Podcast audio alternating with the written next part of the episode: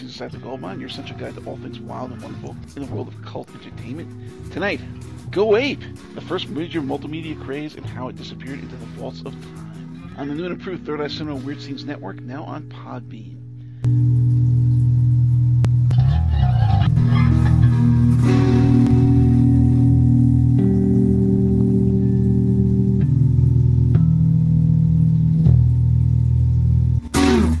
So, good evening, and welcome to the final episode of the 10th season of Weird Things Inside the Gold Mine, your essential guide to all things wild and wonderful in the world of cult entertainment. Drop in for a spell and join me, Doc Savage, and my co-host, Mr. Lewis Paul, the maven of sleaze, virago of vituperativeness, and we've got to figure out another one for him. As we discuss the beloved, the hated, the weird, and the wonderful world of cult film, music, television, and more. As I said, I am Doc Savage, and with me is Mr. Lewis Paul. Hello, Lewis. Hello, everyone out there. Welcome. Thanks for uh, joining us. I, I, was interested in doing this. We we mentioned it a few times over the years. yes. Uh, most recently, uh, probably in the uh, sci-fi movies. These, these, yeah, we were talking about Charlton Heston, maybe uh, Omega Man, and certainly in the Roddy McDowall, yes. the Roddy McDowall one. But I was really interested in tackling tackling these films because uh, they're just so well. The earliest ones are just so weird. And I really liked. I, am curious if you hate them, fine. But I, I kind of like pushed you a little bit to watch the uh, the new three, yeah, yeah, the last three, and because uh, I I love the last one so much. But anyway, and we're going to mention the TV series. Yes. Uh, I uh, don't know how much we're going to get into that because it has pros and cons. Yes. Anyway, so off to you. Go ahead. We took the early, more progressively minded science fiction of Charlton Heston in a recent show, and the life and career of the ubiquitous Roddy McDowall not very long ago. One series of films notable for featuring both iconic actors in primary roles remain glossed over, however, despite spurring a personal revisitation of the original five film run after the McDowall chat, unaddressed that is until now, marked by a then relevant, if somewhat naive by modern standards, allegorical exploration of race relations and nuclear brinksmanship. The series was a true cause celebre in its heyday, resulting in all sorts of spin-off items, Megos, action figures, comic magazines, paperback novellas, a, a popular book and record series from Power Records, games, jigsaw puzzles, plastic models, even a short-lived TV series. Like the later Star Wars, the apes were inescapable throughout the early to mid-70s, and then just like that, utterly forgotten. Despite a post-millennial attempt to revive the series in the disturbingly far lesser CG-based trilogy of films, the Apes film seemed locked in time, a 70s concern that left a huge mark, only to disappear seemingly without a trace. So what happened? How did such a force of culture-defining cinema rival only by the Bond series, smaller-scale works like The Six Million Dollar Man by Bionic Woman franchise, and the brief popularity of blustery stuntman Evel Knievel for its sheer broad impact, simply drop off the radar, seldom if ever to be referenced again? And then, seemingly out of the blue, comes that 2011 reboot series. So join us tonight as we pick some nits off each other and speak once again of those hoary days before Spielberg and Lucas turned cinema into a wasteland of brainless popcorn fare. and realize that 40 plus years back, this was about as lowbrow and brainless as things were ever likely to get. My, how things have changed. So uh, this is week 85. Go Ape, the first major multimedia craze, and how it disappeared into the vaults of time. So um, I guess we might as well just get started with the first film. There's really nothing to, no, no Yeah. preface to that.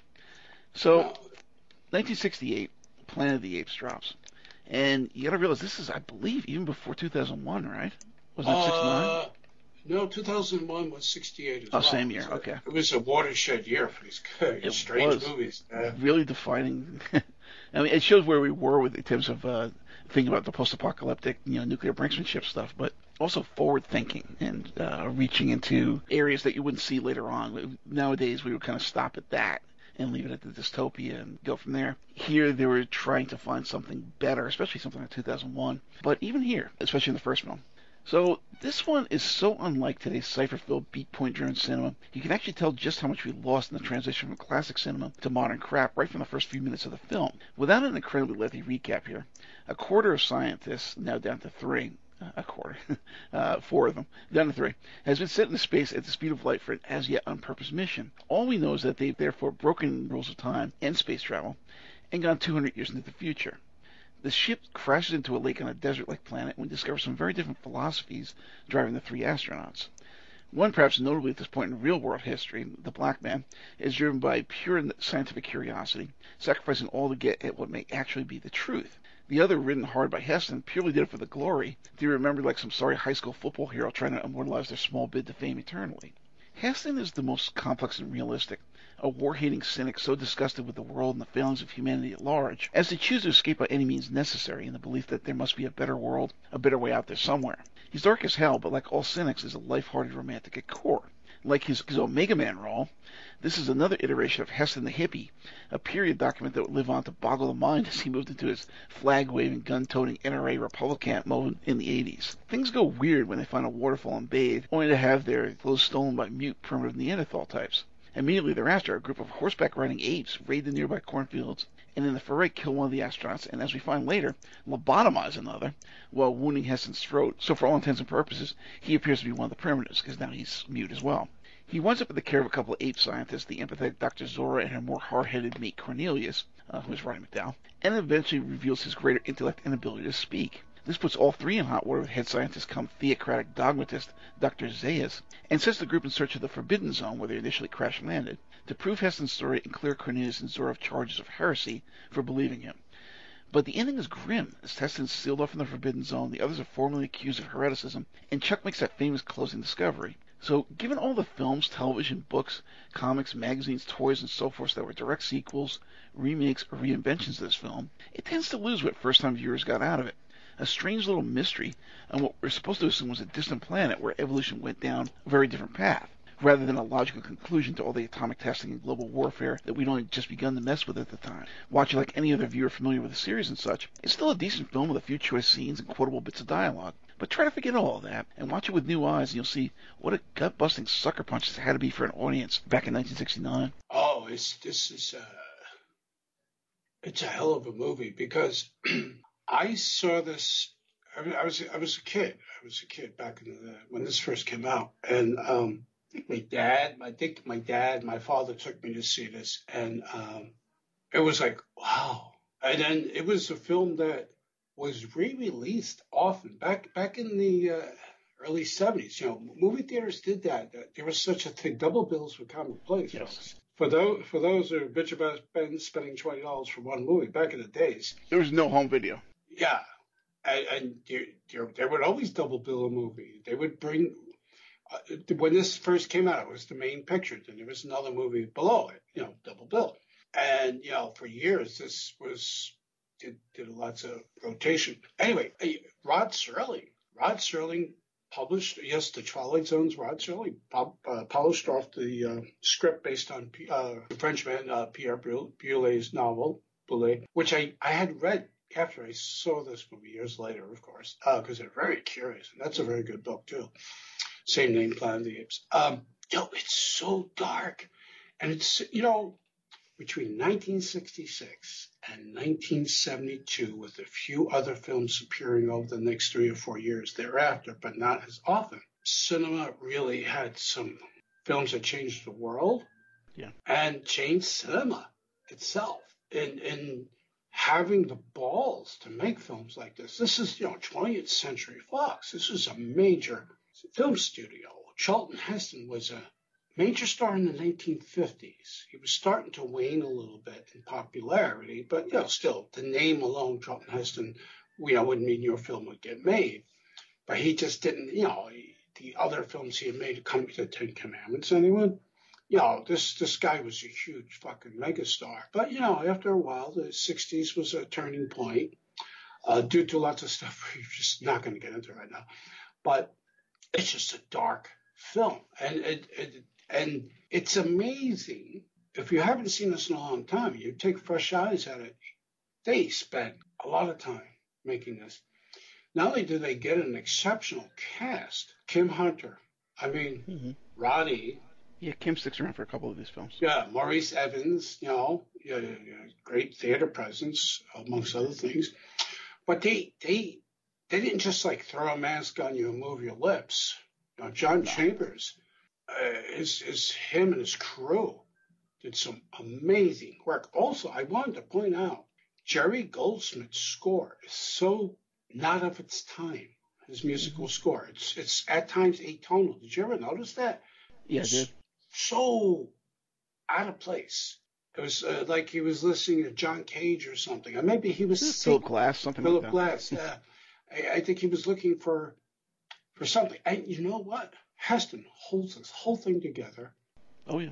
and he, he's so great in it. And this has His trio of films, Soylent Green and Omega Man and Planet of the Apes, really do stand out, and it shows a very different man that, you know, if you're younger and you just grew up with him blustering on stage, you know, punting for Republicans and guns and whatever the hell else, you would be shocked. This is not the same man. This guy was full on, you know, an aging hippie, and he was a really good actor at the time Yes, well. he so- totally throws himself in the role. I mean, uh, you know what? What? Uh, so, uh, so a great portion of this film is with him running on foot, you know, barefoot. Reminded me of uh, Cornel Wilde's. Uh, what's that? The Naked, Yes, the Naked, uh, was it Naked Jungle? the Naked Prey, I think, isn't it? The- Prey, that was it. Yeah, and Good film. Wow. It's a- a good film, and it's so raw. It's a raw movie, and that that sucker punch ending. Yep. It's been copied, parodied. people are still quoting it. They don't even know what the deal is. I mean, it's like, okay, so now it's no longer a surprise, but it says something. It says something. It says something. And and there's been a few times in non-ape related movies that they they tried to do that kind of thing and it worked, but more often than not, this is the first film that does that. And it's and even more stranger is the next picture in the series. Yes, Beneath the Planet of the Apes, 1970.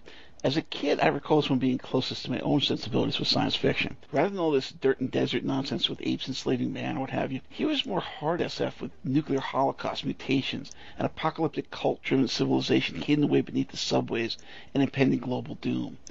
Of course, it takes a full 45 minutes to get there, as we deal with a flashback that picks up where the last film left off and shows the events that happened thereafter. And if you don't see Jack Kirby's entire 70s output in these films and Kubrick's 2001, you're deluding yourself. I mean, everything he did was stolen from those two films.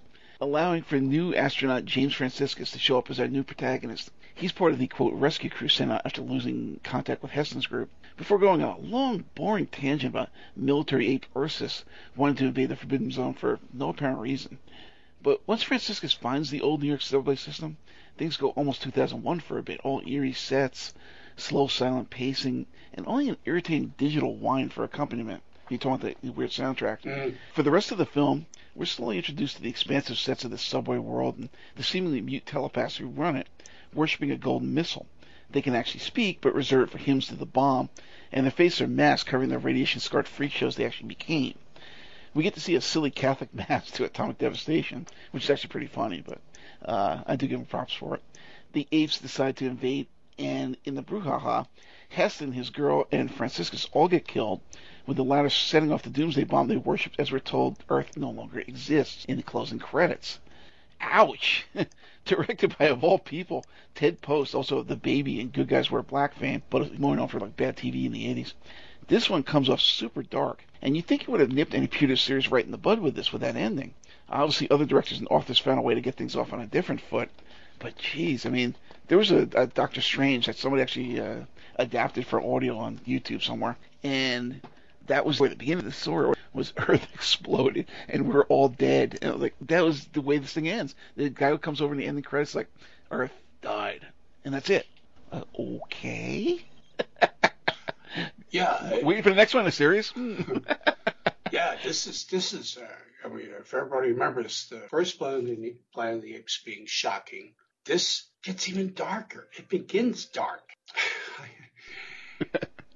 I, I, I don't, you know, there's long passages with silence as they, they, they, you know, discover parts of New York, and which would make sense, being that in the vicinity, you know, there's of the Statue of Liberty and the other things. Yes, we don't yes. ruin it for anyone who never seen any of these movies. That's possible.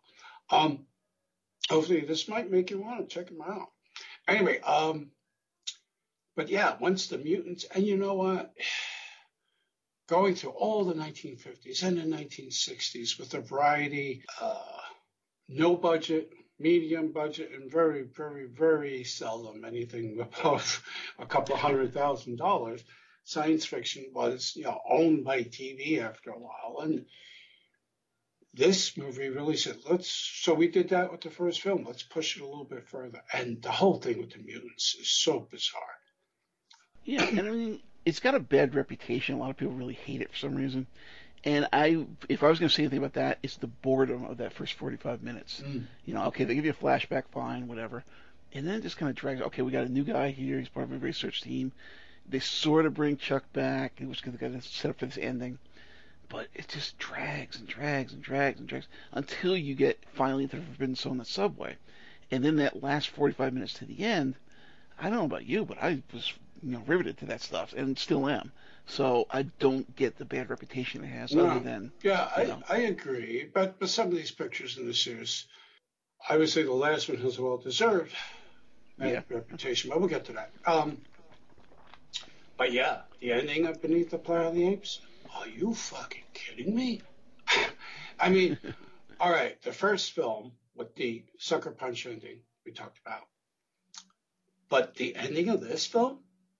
I mean, you know, look, how do I put this quickly? It's um, when you see a film and like the hero's killed off, like uh, a, a- recent series that's been around for 60 years, and uh, I just saw the last picture. I'm not gonna say what it is. Most of you know by now. And like, I was like, are you fucking kidding me? And uh, yeah, you should all know what it is. We're gonna get around. Maybe we'll revisit the, the series again one day. And uh, you know what I'm talking about? Bond. oh, oh, oh, yeah, you did say Yeah. something about that. Yeah. I was like, are you fucking kidding me? And uh, very good. One of the best. Anyway, so, you know, you're watching this picture. Heston's back, and him, you know, and, and Franci- Franciscus was quite, you know, after that stumbling in the first uh, quarter of an hour, um, you know, we're getting somewhere. And they make a good team.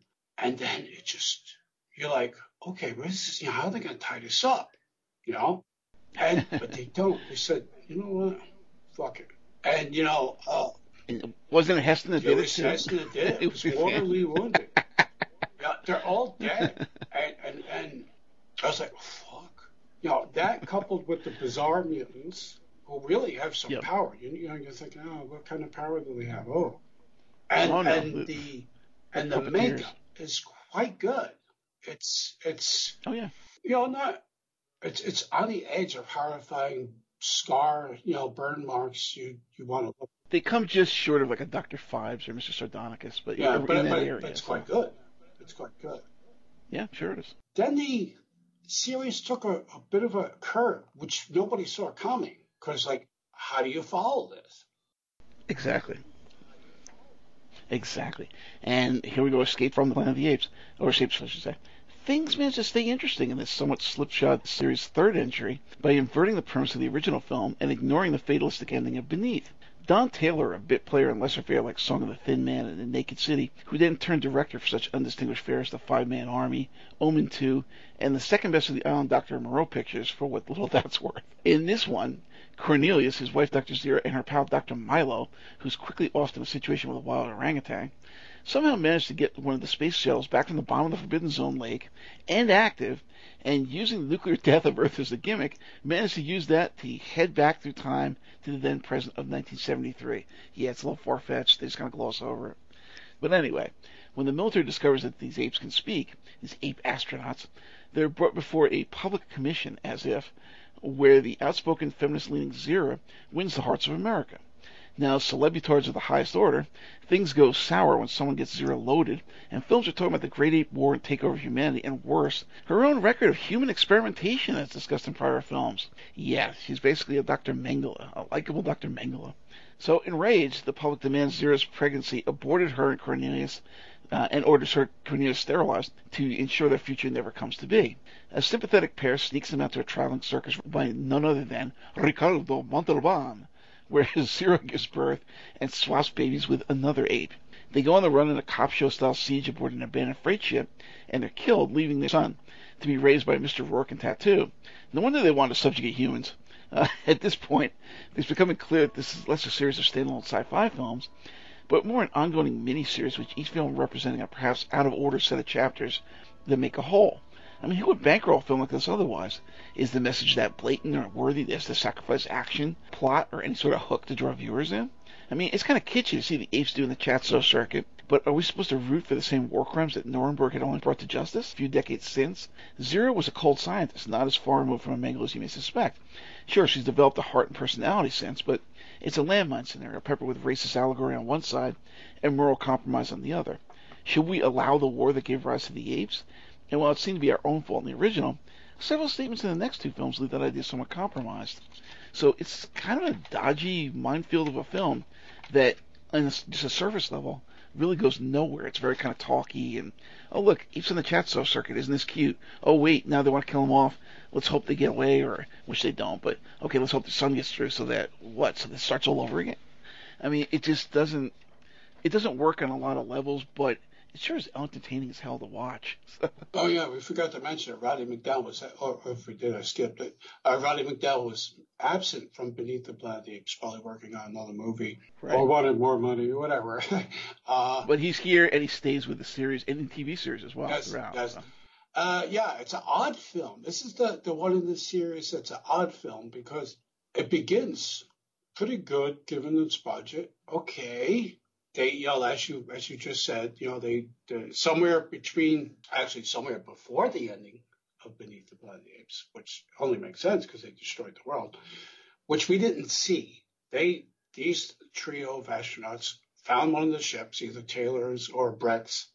Probably his, yeah, because the other one sunk at the bottom right, of the lake. So probably Brent's, and they managed to get it working, and they I, I, I think they just wanted to escape, knowing what was happening. I, I don't know if they could intentionally go go back in time, but I think they're just escaping. But because of the nuclear holocaust, they claimed that they made a wormhole. You know, it was all kind of sketchy. All kinds of sketchy, but yeah, but it does go into some pretty deftly scripted areas that I give them credit for pulling it off. You know, that whole it deals with racism, racism, yeah.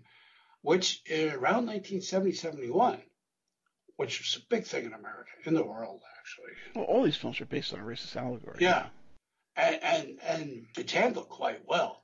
But yeah, you do have a good point, which uh, a lot of people probably never pick up on is early on in the first film because she's she and Cornelius are both working for Dr. Zaius, uh, the uh, orangutan leader. They're experimenting on the humans because that's all they've known for a long, long time. You know, and and so yeah, it brings up some things that maybe they should not have delved into too much. But you you have a very very good point there though, because tricky tricky stuff. Eric Braeden, who uh, perennial TV character, soap opera, soap opera, but he, but yeah, he was good for what he was doing, you know, and he was terrific in a couple of movies, uh, including um, Colossus, the Forbidden, Forbidden, Forbidden Project. Yes. Another good film we've never covered, but uh, it's like, how do you talk about that movie? It's strange. it's a very strange movie. So he was really good breaking out of his TV mold to play evil prick characters of uh, uh, some stature. Ricardo Montalban actually acquits himself well in this film. Um, the only thing is Bradford Dillman, the poor Bradford Dillman, you know, he's uh, a, a guy who occasionally would, would cross over into, you know, films of note. He's in uh, something with Bronson, a couple of Dirty Harrys, you know, with Eastwood. You know, he did get around, but he was a very typecast kind of actor. He, his range wasn't really so wide that he could do something. So it was like Bradford Dillman as Bradford Dillman. But anyway, it, it's no, you really had the. I could not add too much more to what you already said about this film. The next one gets very interesting. Yeah, so Conquest of the Planet of the Apes, 1972. The last two films were at helm by J. Lee Thompson, which for the, all the ongoing flows of the series really did help in extending what to date was kind of a slipshod trio of films that barely felt connected, while simultaneously, like we mentioned just from the last one, felt kind of cheap and television quality enough to come off as episodes of a miniseries, especially Escape. The backstory this time is that a space plague wiped out all cats and dogs, so people started keeping apes as pets. Eventually, deciding, you know what, let's use them as slave labor, and what became a Nazi police state. How MAGA of them. Again, it's a much talkier film than the first two, where Ricardo Montalban takes the now grown Milo to the city where he gets to see how poorly treated the new serf class is treated under the Nazi jackboot. So when Roddy speaks out, Montalban takes the heat, eventually killing himself to protect his ape charge. The rest of the film involves Roddy attempting to start a revolt under his new name of Caesar among the slave apes and their declaration of a more peacenik approach than their captors.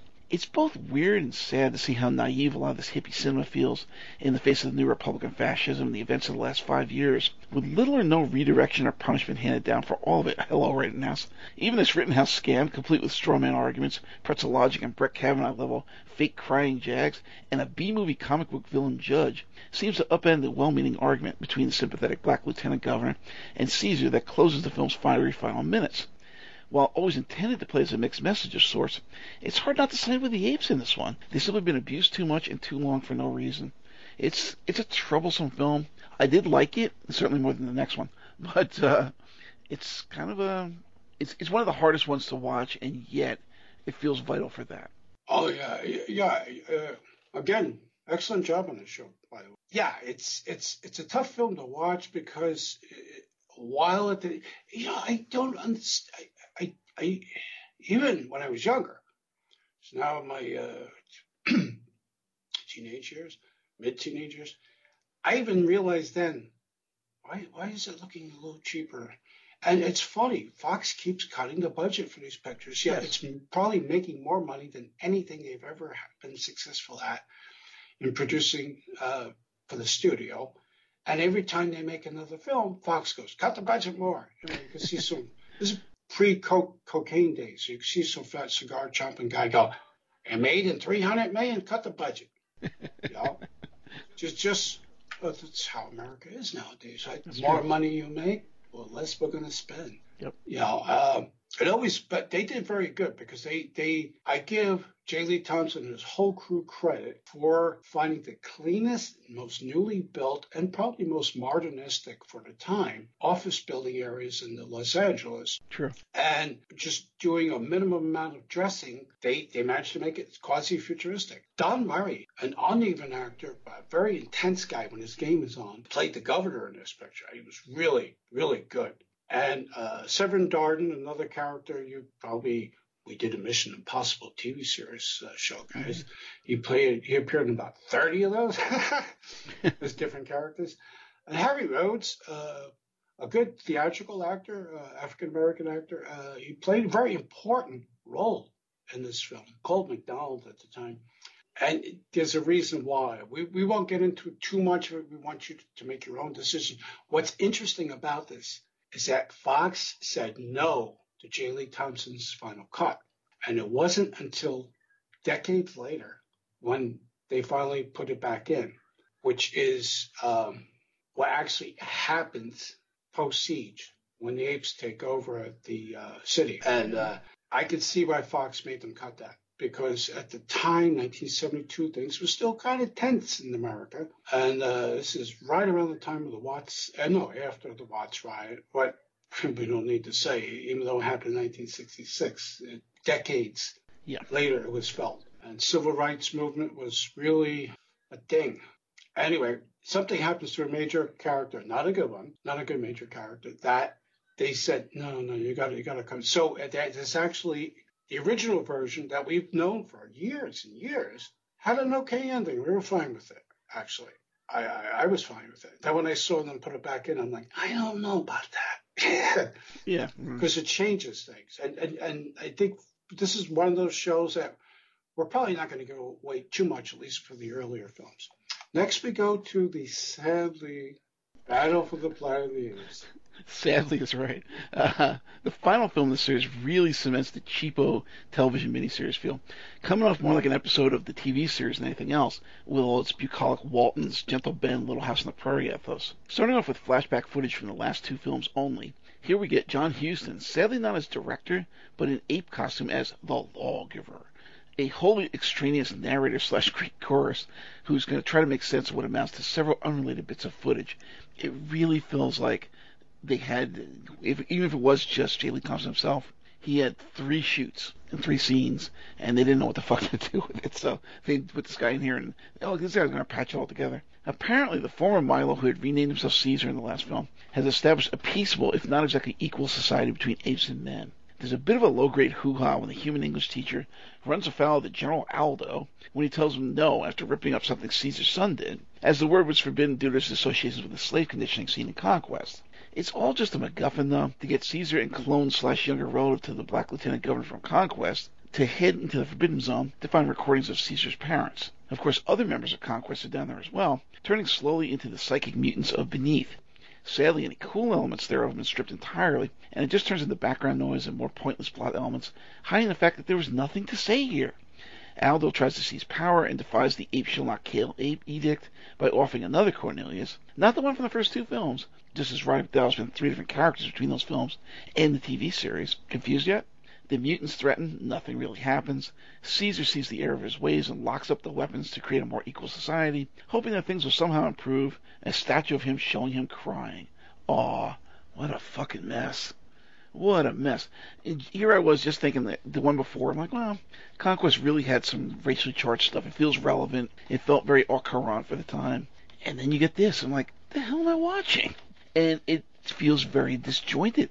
You know, you don't care about anything going on here. What's the whole point of the, the thing in the beginning, which takes about, I don't know, half an hour, 35 minutes, with the uh, the school teacher saying no and the, being brought before Caesar and whatever else? What's the whole point of uh, Ursus there going crazy and flipping out the whole time and playing antagonist when they really didn't need one? What was the whole point of them going down to the Forbidden Zone and seeing people that were not the original Forbidden Zone mutants, but more like the fat guy from Conquest uh, with the beard?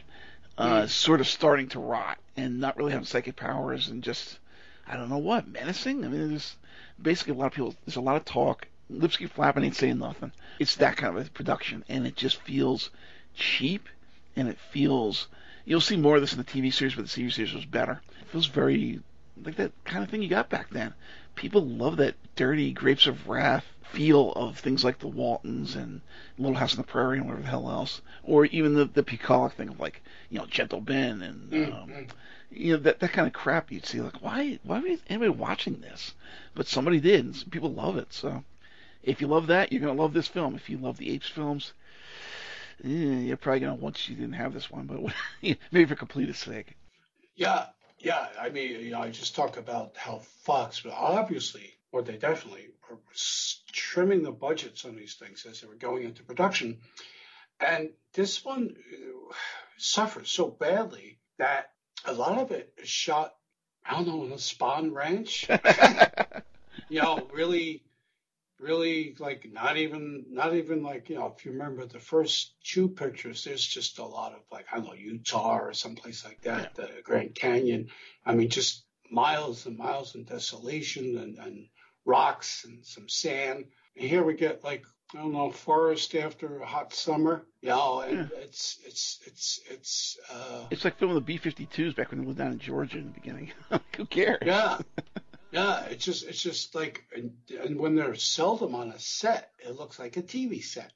It looks like Universal backlot. You know, it's just uh, seen in trillions of uh, television shows. Not knocking the television shows themselves, but I'm saying it's it's a recognizable, almost a, an inanimate character. So often it's like, how many times the car is going to go down the same street? People turn the same corner. Yep. So uh, that all being said, they just they wanted to tie up the series for some reason, and I'll tell you why. But yeah, we'll get to that. And, and but the, the cast is really just Austin Stoker, everybody remembers from that great John, uh, Jonathan, John Carpenter film, Assault on Precinct 13. You know, he, he, he's in this, he's actually pretty terrific. But Claude Akins, you know, God bless Claude Akins, but he was good at what he did. But once you put, you know, Claude Akins in a pretty decent ape suit, you know. But you recognize the voice right away. It's kind of goofy. Yeah, you recognize the voice. It's Lobo. The same thing with John Huston. Yes. Paul Williams, we didn't recognize with him until we saw the credits, you know. But um, I don't know. What were you going to say though? Uh, oh well, I was going to explain why they dropped the uh, series after it's like a hot potato, and it's going into the TV series. So in 1974, Here's what I think the crux of the problem is. The reason that this extremely popular series, which more or less defined popular sci-fi in the early to mid 70s, complete with long-running comic magazine series from Marvel, a Power Records run of Book and Records, if you remember those, action figures, Megos, if you remember those things, models, Halloween masks and costumes, that went on for years, five films, a TV series, suddenly died off is that their producer, Arthur C. Jacobs, who essentially owned and ran the franchise, died in 1973. I know that's the reason. Because after mm. that, things change. Because what little survived it from 74 to 76, okay, it was still, you know, popular enough. People cared about the apes, but it was generally looked down upon as inferior. I mean, the only one I'll stand up for that whole batch is a TV series, which carries over Roddy McDowall as a different, if similarly minded character named Galen, who's a research assistant once again to Professor Zaius, and two odd-looking clone types as our surviving astronauts of Ron Harper and James Naughton, neither of whom seems to have much of a career unless you count playing ex-husbands on Who's the Boss and Cagney and Lacey as a thing, which I believe was Naughton's uh, career. Star Trek's Spock Daddy Mark Lenard is the baddie who schemes against the sympathetic Roddy and the humans. Zaius is easily swayed by whoever makes the best argument on a given day. It's all familiar scaled down for a TV budget. Unlike the often racially charged metaphors of the film series, though, the TV series seems to focus more on progressive change through equality of the races and working together to learn from one another. It's less pointed and not so much about slavery and role reversal, but more of a hippie positivity and one world take. Naive maybe, but an easier pill to swallow if you don't mind the super low budgets and bucolic Midwestern feel endemic to all those films, uh, the shows I mentioned, Little House, Filmation Saturday morning live action series like Ark 2, Shazam, or Secrets of ISIS, or even Land of the Lost, which lead Ron Harper joined the cast of immediately after this. He was like an uncle something or other. Uh, there was a few interesting episodes here, more evocative than you expect. I mean, the opener in particular works as a small-scale TV version of the first film, or Planet Goes Star Trek, if you will. The Legacy works fairly well. It's another Star Trek sort of thing about a bombed-out city block that happens to store the archives of lost humankind before the apocalypse. It's hilarious how easy it is to access this stuff, though. So it's like, oh yeah, let me open this gate. Oh, there's a projector there. Oh, it says go downstairs. I mean, wow. They didn't put no thought into that. Of course, being the zero budget driven, uh, character driven 70s show that this is, most of the running time is taken up with Ron Harper finding himself with a new de facto family, the youngest of which betrays him several times over. There's even the obligatory mortal enemies forced to cooperate for survival episode, The Trap, where Naughton and Urko get trapped in the old subway in a cave in. It's a slow series and way too laid back, but it's not without merit, and I will say I have more fond memories of this, especially having revisited it recently, than of the Logan's Run TV show. I love Logan's Run the movie, but the TV series just, I don't know, missed the mark really badly. Oh, here we go. The problem is possibly due to Jacob's absence. Something's missing here. While the pilot episode is actually quite good on the whole, the sets and costumes don't change, and it all feels very samey over its 14 episode run. It's still better than the more fascinating post apocalypse of the Logan's Run TV series, but it's not quite up to snuff. And that's pretty much all she wrote.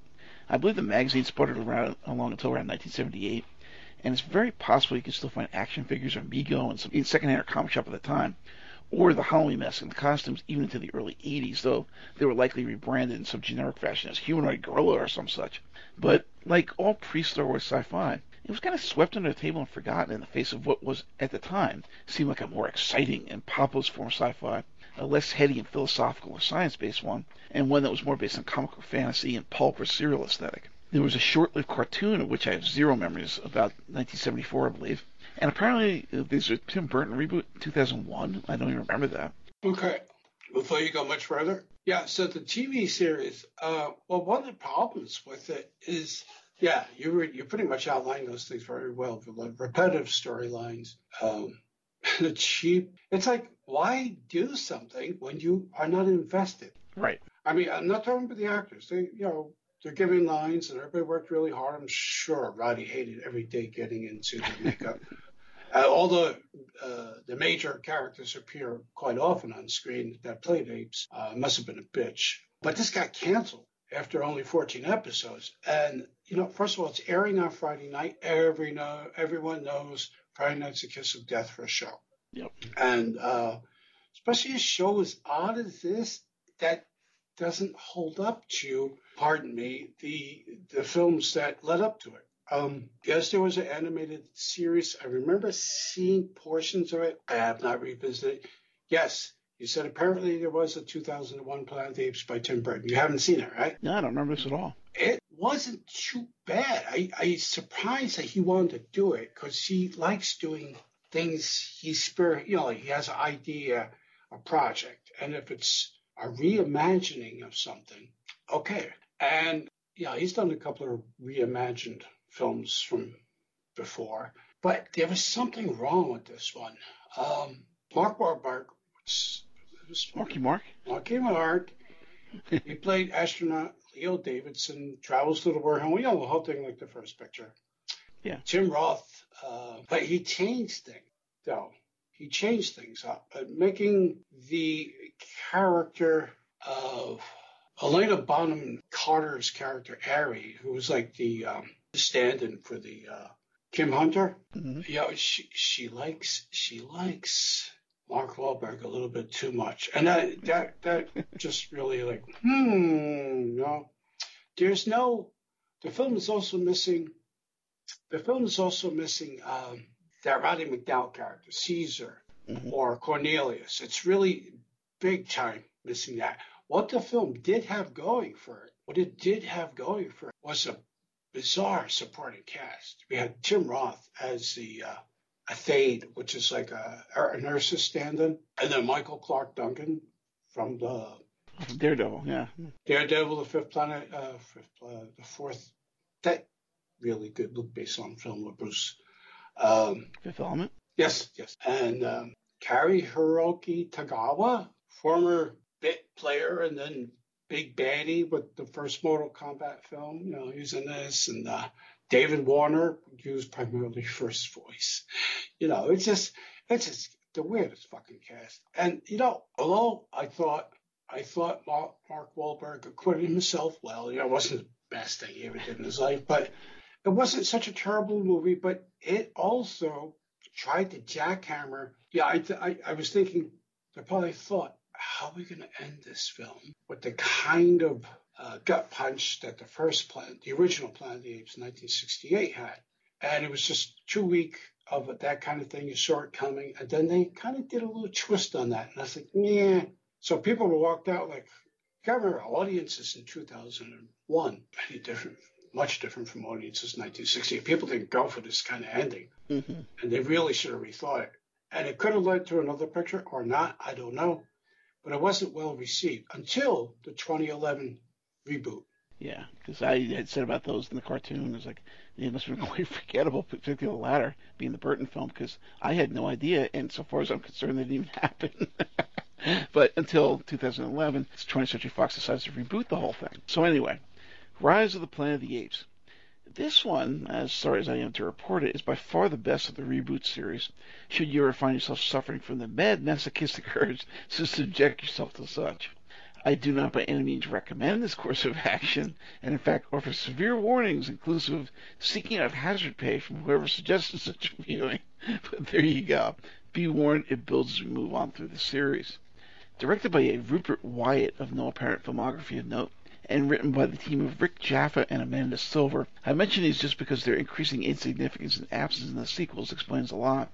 Crafted a poorly characterized little drama that attempts to swipe elements of the first Resident Evil movie, 28 Days Later, and whatever other eco-friendly gone horror picture you can think of.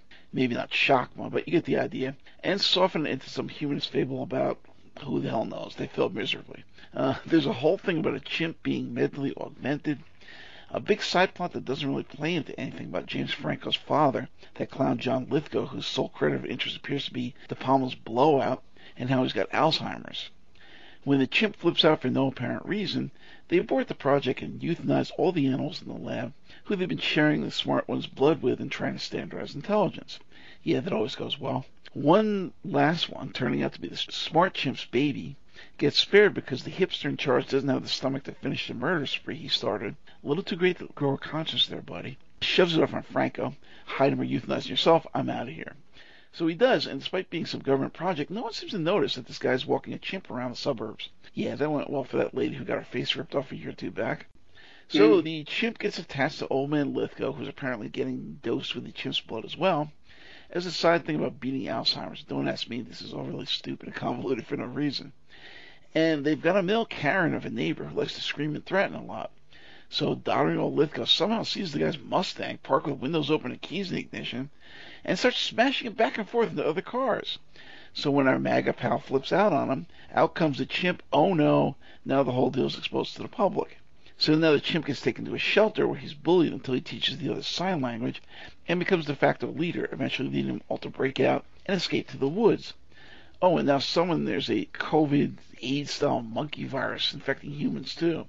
The film suddenly closes out in the apes in the woods and some military assholes traveling around the world spreading that disease, gearing us up for the next lovely episode what the fuck was all this? Where were the heavy overtones of racial inequality, failure to communicate across lines of divide, and the importance of treating everyone with the same base measure of equanimity and due respect that the original series seemed to be all about? Nope. Instead, we've got some AIDS, SARS, anthrax, Ebola, pressing to the onset of COVID nonsense, some non-existent focus on character that barely hits the cipher level, an Indian rent a girlfriend who just falls into this whole thing out of nowhere and is about emotionally and sexually involved with Franco or anyone else here as a supporting character in a Disney movie, and barely enough of a tearful relationship between Franco and Lithgow to fill a Hallmark card ad. It's like broad sketches of story that never get developed to any degree whatsoever without drama, character, build, science fiction, or anything else, and it only goes downhill from here. Ouch. I, I I enjoyed the first one. Um, I gotta make me take my notes, you bastard. It's the best of the three, uh, for what that's worth. I, I I I actually I enjoyed Rise of the Planet Apes 2011. Um, I'm not, well, first, uh, I'm going to say I'm not a James Franco, I said Jess. I'm not a James Franco hater. I know there's some things going on out there. I thought the the the effects, uh, the CG. Well, what they did was taking uh, taking the rotoscoping techniques used that Ralph Bakshi worked on years and years ago for his Lord of the Rings and Fire and Ice and stuff like that. They kind of advanced that to doing this computer generated thing, but doing capture performance acting. So I thought, and it does get better, but I thought the film was fine. And um, yes, I understand what you just said about where's the racial equality, where's the social injustice, but 2011. So the main thing is on abusive animals and experimentation, which was a big thing. Mm-hmm. And which seems to have gotten quiet. I'm sure. Now I'm going to put this out there, folks. We all took an, we've all taken our uh, anti-COVID medications, haven't most of us, right? Mm-hmm. How do you think they test these things? Of course. And, and I'm sad to even think about it. Um, so this was a backlash against the animal testing that was run rampant, the animal abuse in these in these in these uh, labs. And I'm sure, hopefully, if this uh, there's a new COVID thing out there now today. Did you see that? Oh, the new one from Africa. Yes. What the fuck? And it's a significant increase in evolution. It's got like I think they said the old one had four uh, mutations yeah. or fakes that you know variants that could go through and fight the vaccines with. This one has thirty, and they don't think the vaccines are going to be successful against it. Like, uh, know. Another, they're gonna have to make another vaccine. I, I am I'm getting kind of scared about putting this shit in my body. Exactly. Anyway, so that's what I think this had to do. Now, Dawn of the Planet Apes yeah. So, pardon me. Dawn of the Planet Apes 2014. Unbelievably, the CG gets much worse for the sequel. Now directed by Matt Reeves and written by Mark Bomback, reworking whatever remained of the original draft by Rick Jaffa and Amanda Silver, who exit the series here. Perhaps this is why even the low bar environmental standards of screenwriting and the awkward dramatic bits that went nowhere, like Franco's father struggling with Alzheimer's, or cardboard cutout characterization of ostensibly major characters like Franco and his Indian renter girlfriend, are entirely missing. In its place, all the untranslated sign language is prominently subtitled for what little that's worth. There's more of a plot, but less of a story. The whole thing is like a few chapters in the middle of a book rather than a film in toto. The apes are still living in the park or forest they went to at the end of the first film. Unfortunately, the humans got really fucked by that military dick who caught the equivalent of COVID and spread it globally in the closing credits last time. Now everyone's living in Resident Evil 2 style cities behind rusty graffiti covered gates without power. They make an incursion into the forest to try to reboot the local hydroelectric dam, but are tossed up by the apes. A second, smaller attempt works, but is sabotaged several times along the way by human distrust, packing heat against the apes despite a clear demand to surrender any such. Some drunken perimeter guards would-be new leader Koba finds behind the human walls, and finally, Koba himself plotting his way to power under a false flag operation. This turns into an all-out raid in the human city that kills most of the overlong film. Ugh. Meantime, Caesar and his family learn to trust with the wife healing his and the weird sort of Rick on the young one's Uh, kid. you're getting uses tough. Raymond tough Black Flag this, album man. book to an ape who helps him. What the fuck? I don't know. Uh, you- you're getting tougher and tougher at this, old man. Uh, well, whenever whenever you have Gary Oldman cast as an ex-military officer, you know he's going to be. The script read Gary go nuts. Although he reins himself in a little bit, Oldman also just went completely goes completely gonzo. Not classic gonzo, like in um, another great Luc Besson film, uh, the one with um, Jean Reno. Oh, yeah. yeah, yeah Oldman does Professional or whatever. the professional, yeah, Oldman's completely fucking off the charts in there. So it's, it's not completely gonzo, but it's close. And so uh, I, I enjoyed this film. I, I don't know, everything you said about it would make me want to see it, except the part that you can't fucking stand it. So I actually enjoyed it. It's it's a good middle film, and I it leads to what I thought was a really really last film, which I think you probably hated. So, War for the Planet of the Apes, 2017. now the guy who directed The Wrong Turn that was Dawn, Matt Reeves, and the guy who took over head writing on that one, Mark Bomback, become full co-conspirators. Reeves both directing and writing alongside Bomback, and boy does it show. What few tidbits of characterization humanity stuck around for the second film, they're completely gone here. It's all war all the time, with long-term COVID having mutated into a human devolution cipher, so people turn mutant stupid, the Republican dream. This time, the big Nazi military asshole is Woody Harrelson. Yay. I'd rather see his stoner brother Brett crawling up from behind the couch to sell you CBD and as stupid as it is. How's his own? He's in. Yeah, that would explain it. I can't imagine getting through these Ruby films sober. Oh wait, I tried that already. Big mistake. Jeez, man. What did you see in these awful pieces of shit that possess you to have you watch them? I mean, every one is like three hours. The first one sucks. The other two are 20 times worse. I mean, I think I've seen better TV productions on the CW. Pure shit. And it's a good thing I ran them on 1.5 speed. I feel like I wasted too many hours of my life with these already. And I hear they're going to make another one. I, well, there's there's rumors of another one. I, I really don't know. I also heard rumors of a reboot, which is like, no, if you're gonna do another one, make a sequel to this one. Don't don't reboot it again because you'll lose what, what any audience you've had. But you know, very very. If they do make a sequel to this, also it would be like uh, No Time to Die, with everybody going, I don't like this mo- movie. I hate it because I don't understand. It's like, you know, it's the sequel to Spectre. And though Spectre was made in 2016, you have to see Spectre to understand any fucking thing in this movie. It was supposed to come out three years ago, remember? So if they have a sequel to this, if they don't do it soon, another another reboot makes no sense. I enjoyed this film. I, I really was invested with it. Nah, fuck you. And, and, and no, I was totally invested with it. I, I, I got a, a little emotional sometimes. Really? So- and I, I, I thought Andy Serkis did such great work. You know, his voice, his movements, all that's digitized, but just a tremendous job. Woody Harrelson definitely is doing a Commander Kurtz thing, a Colonel Kurtz thing in this. You know that. and, and you know, complete with the bald head and like, you know, getting his voice patterns down, you know, with that little little southern accent, you know. Uh, I I I thought this was a tremendous film.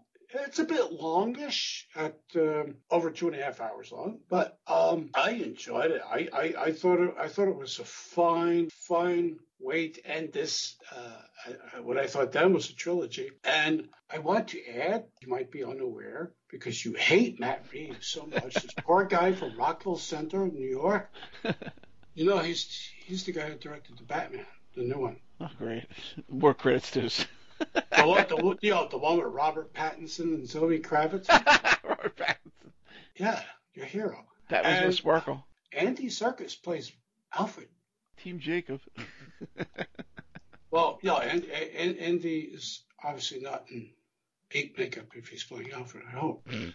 Uh, anyway, so um, I loved this film, and I and and and I I, I really enjoyed this trilogy. The second and third films so so much more. And uh, I, I I pushed my co-host Doc Savage.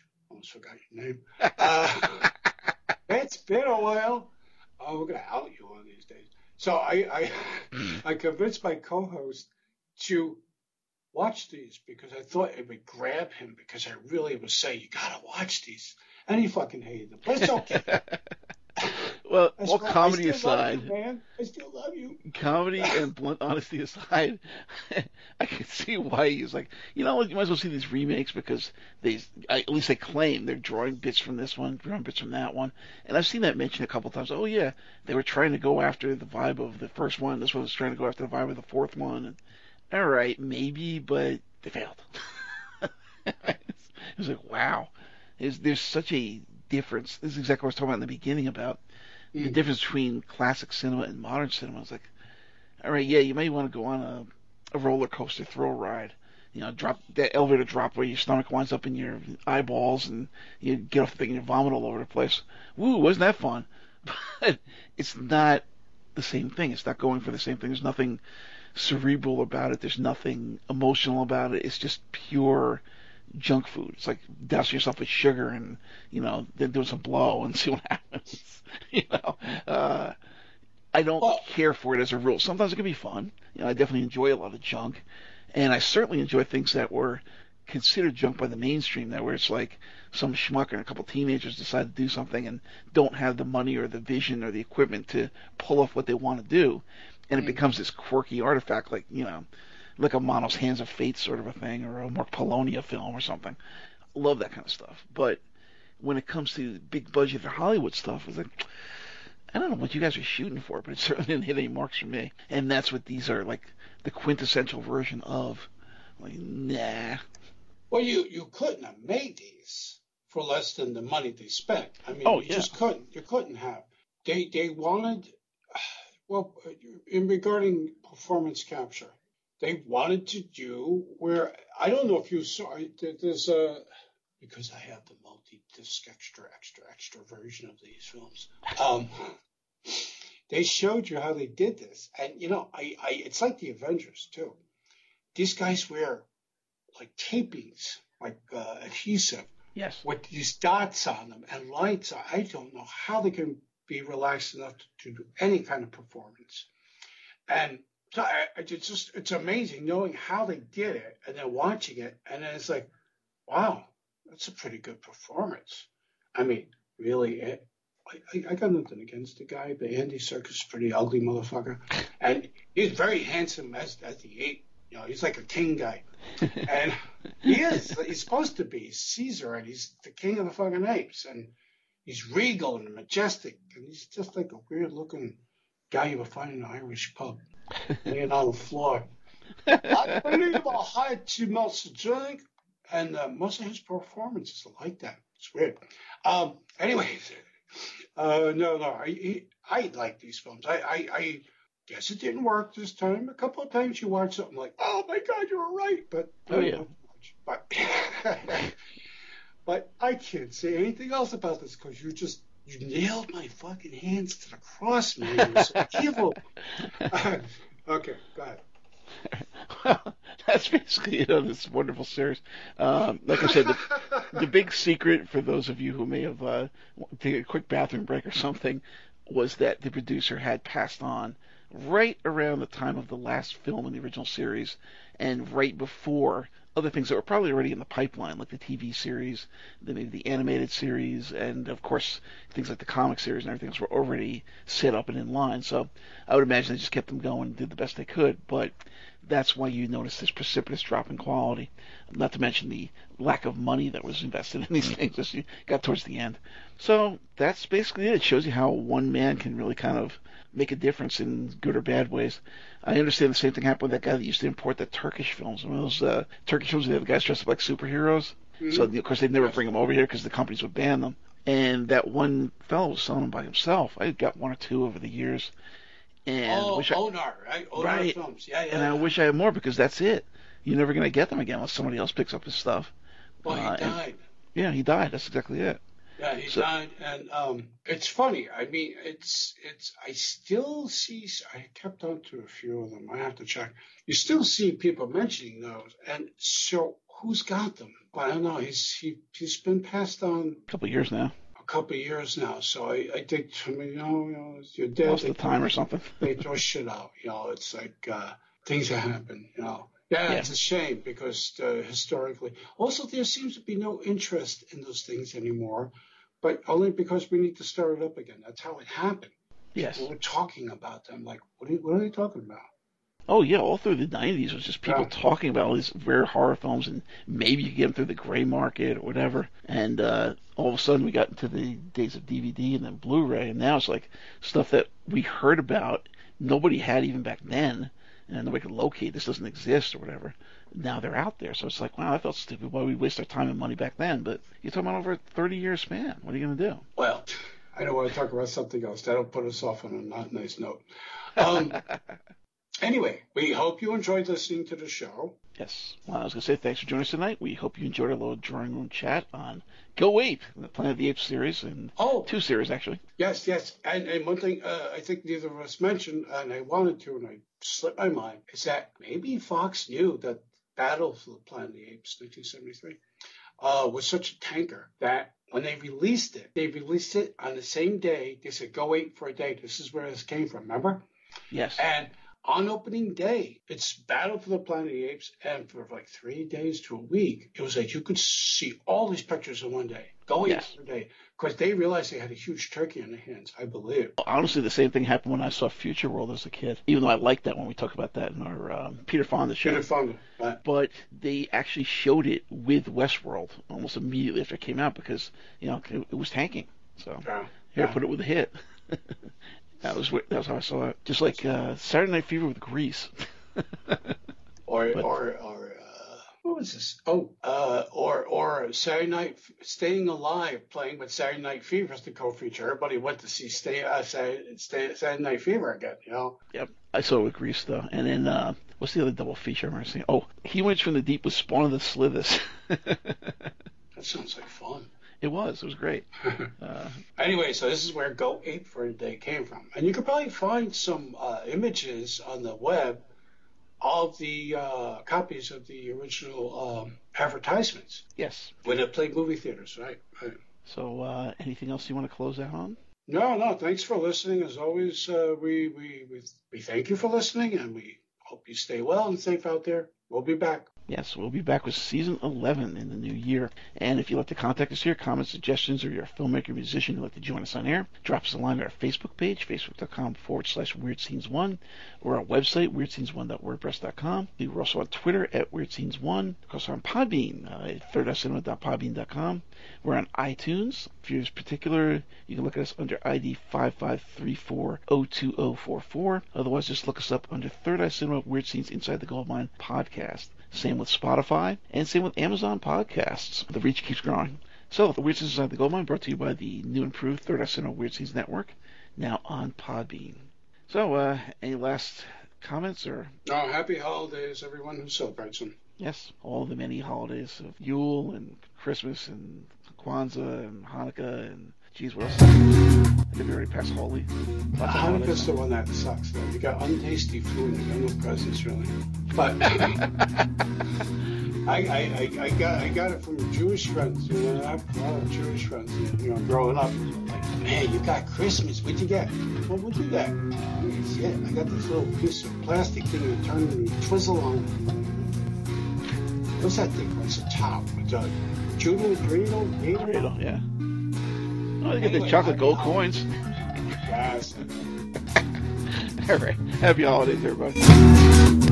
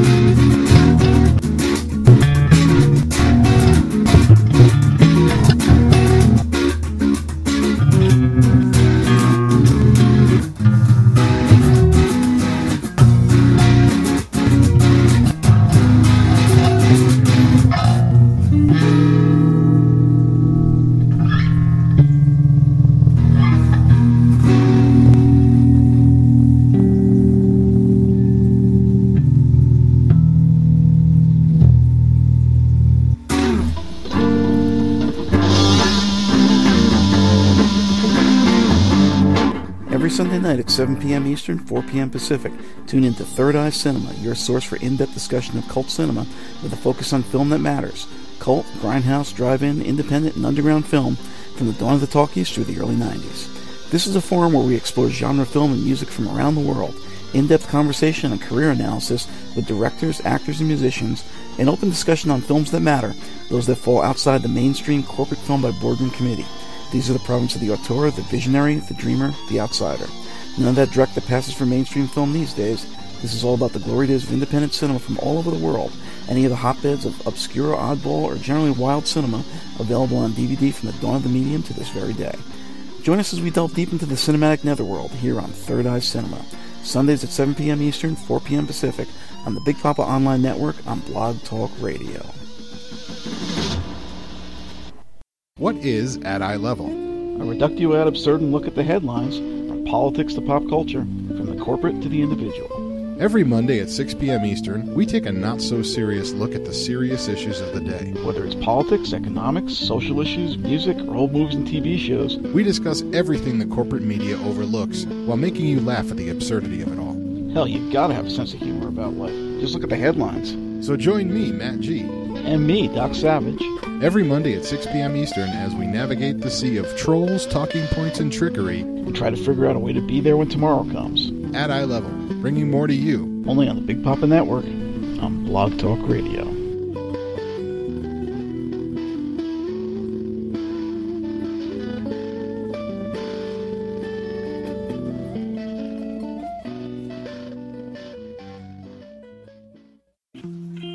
Join us on Tuesday nights at 6.30 Eastern for an exploration of the many roads and methods which promise to lead us to the ultimate answer, a higher purpose, the meaning of life. I'm just like a lot of you, a middle-aged mom with piles of laundry and a meditation practice. I've been down many roads to get where I am today, and my journey is far from finished. But I'd like to share my experience and hard-earned wisdom with you. So what is it about women and spirituality? It seems like we're always the first to try out something new. Christianity was spread in large part by wealthy women. And where would Uncle Al be without his Scarlet Women? Who is by and far the largest audience of New Age alternative spirituality? What is it about us that always has us seeking? And why does it always seem that men tend to take over what we discover? Join us for a dialogue between two long lost friends representing both the yin and yang aspects of the whole, each of whom have traveled multifarious paths all across the spectrum of spirituality the dark side and the light, from the organized to the out of the way. This show is for all those frustrated in their quest who've been through various stops on the spectrum of spirituality and found them ultimately unfulfilling. Join us for some hard earned lessons and thoughts on potential new directions and possible value in what inevitably fails in organized practice, but which may have some merit to the solo practitioner fellow seekers of truth in this journey towards light. Moving towards life. Lessons in life and spirituality from an unconventional seeker. Bringing more to you only here on the Big Papa Online Network. On Blog Talk Radio.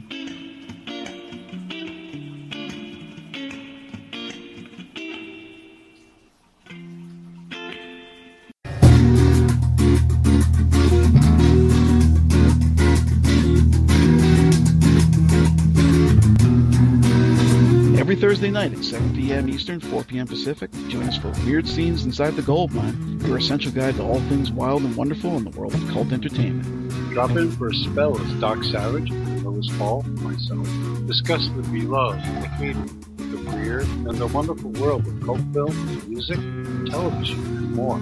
We'll be covering classic films, shows, musicians, and literature of the past, with an eye towards what new visions may still arise from the soullessly derivative mire of our modern age.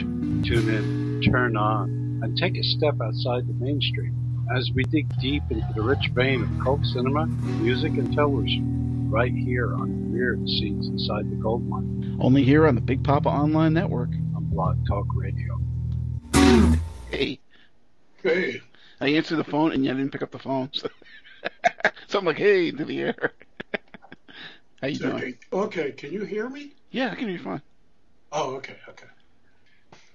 So how you holding up otherwise? Well, I'm having more good days and bad days lately, but uh, so I was able to do my trip into New York. Yeah, what did you hit it anyway, just for the hell of it? I figured I had a couple of days off. It's uh, I'm tired of taking time off from work to uh, do all these doctor visits and physical therapy visits, and I feel like I I'm exhausted because I have no time.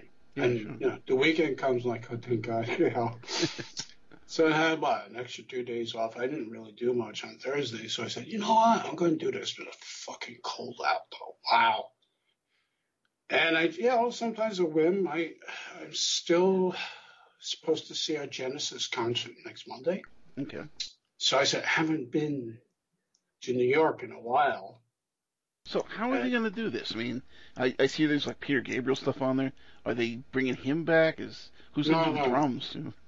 It's Phil's other son, Okay. Nicholas.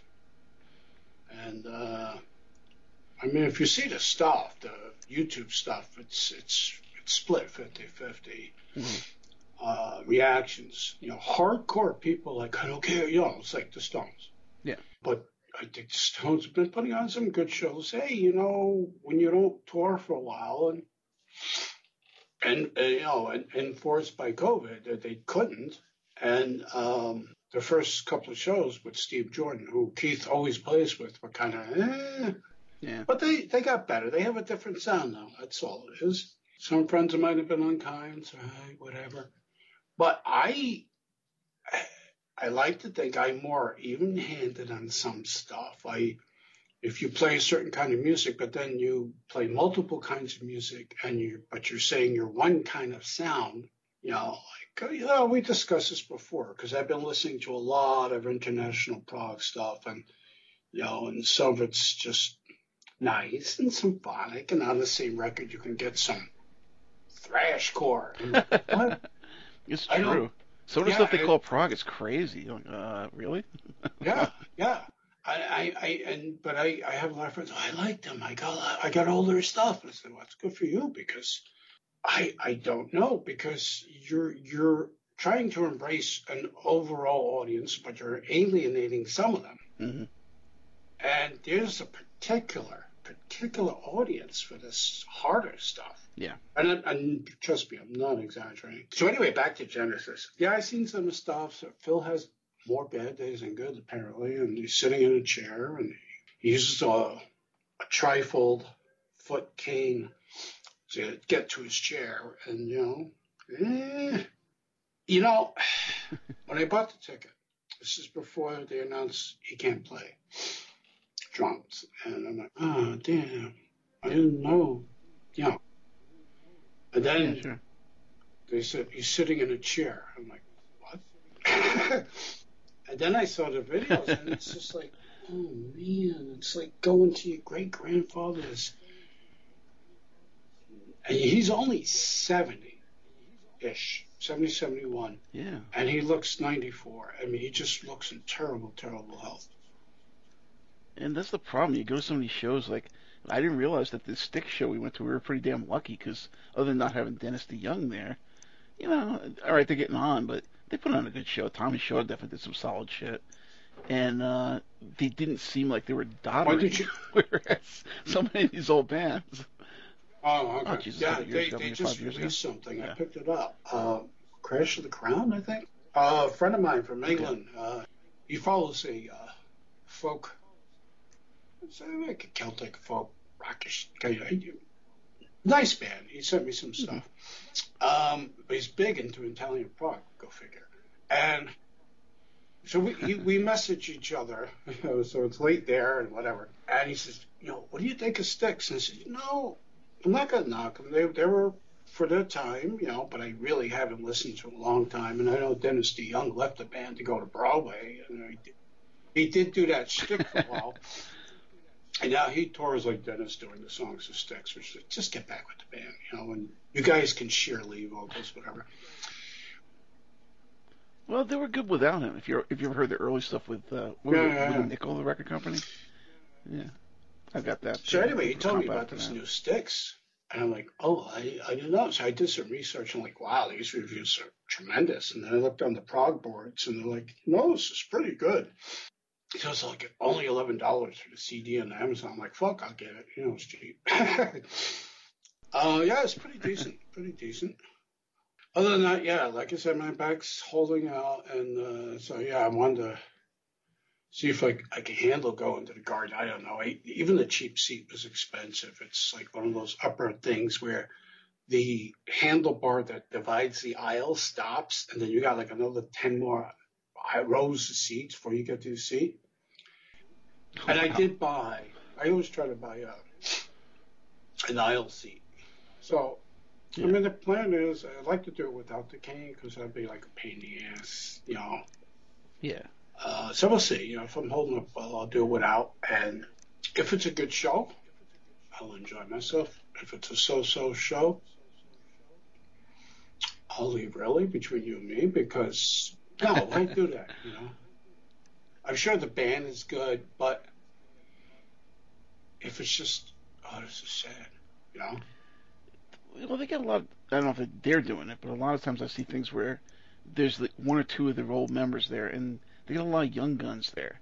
And obviously they know the material; they have to to be doing this band like a tribute thing.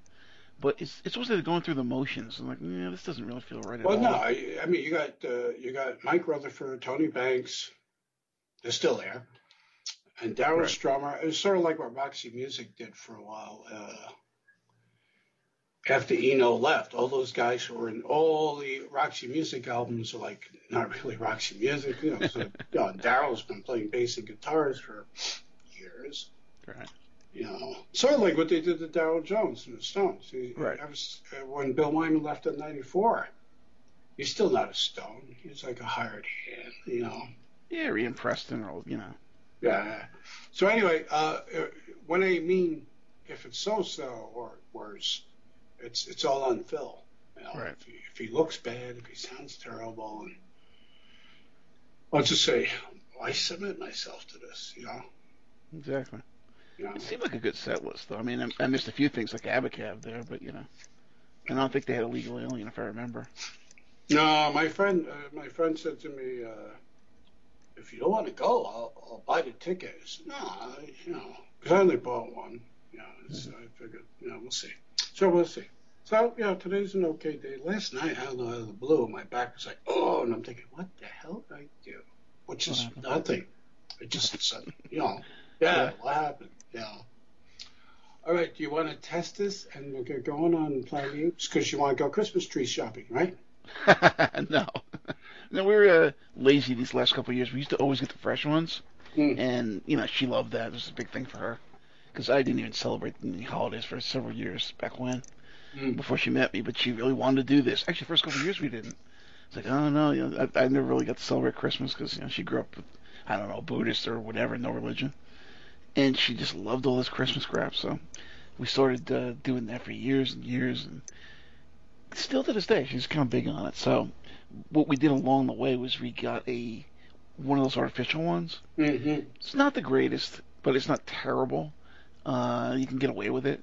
And over the last like I would say like three years, we've both gotten so lazy because it used to be me like, ah, jeez, I don't mind taking this thing out and you know finding all the broken lights and putting the damn new string on, whatever. But I'm so sick of putting all the ornaments on, and it just takes forever.